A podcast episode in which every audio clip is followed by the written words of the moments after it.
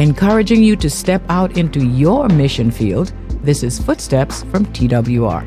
Your host is Andy Napier.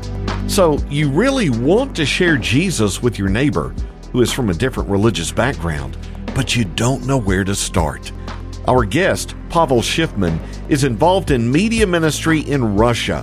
And Pavel, you use a simple approach in reaching the people in the Northern Caucasus region. We have one program for a person with a background in Islam in a North Caucasus region. We just publicly say, We would like to pray for you. What would you like us to pray for? So we do pray for these people and they thank us. And that's just how the conversation starts with people. You do something for them, not just teach them something or share some truth. You just do some simple, good things for people. Or our lady who is responsible for the women's ministry among the Muslim people brings some food packages to help people, and this is where they begin to talk.